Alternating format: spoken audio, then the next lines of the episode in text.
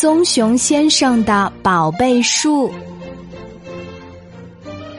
春天，棕熊先生在院子里栽下了一棵树，他写了一块小木牌儿：“棕熊先生的宝贝树，请勿靠近。”有一天，老鼠先生像往常一样找棕熊先生去钓鱼，棕熊先生皱着眉头说：“我哪里有空呀？”我这宝贝树必须上午浇一次水，下午浇一次水，半夜还要浇一次水。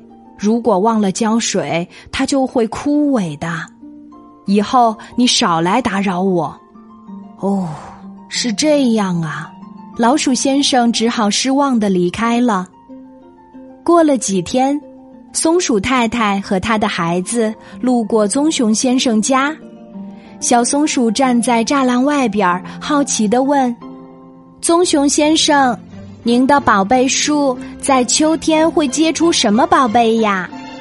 披萨饼还是薯条呢？”棕熊先生不耐烦的挥挥手：“站远点儿！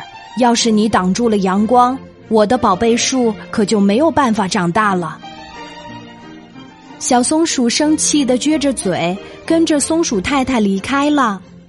棕熊先生整日整夜的守着他的宝贝树。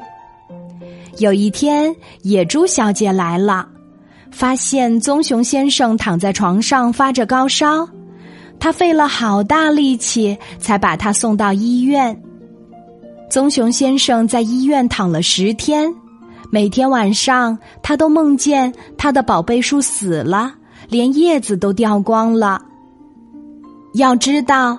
他的宝贝树必须每天浇三次水，可是他已经有十天没有浇水了。出了院，棕熊先生并不高兴，反而是哭丧着脸往家走。可是回到家，他大吃一惊，他的宝贝树长得可好呢。原来每天上午有松鼠太太，下午有野猪小姐，晚上有老鼠先生轮流在替他浇水。棕熊先生盯着他的宝贝树看了一整天，谁也不知道他在想些什么。第二天，大家惊讶的发现小木牌上的字变了，大家的宝贝树。大伙儿开始轮流照顾起这棵宝贝树来了。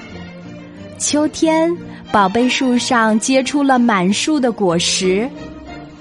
不过，既不是披萨饼，也不是薯条，而是圆圆的大面包，一树的大面包。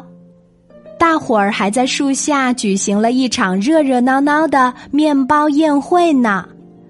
秋天最后一个夜晚。棕熊先生在木牌上写下：“请照顾好我们的宝贝树。”写完，他放心的去冬眠啦。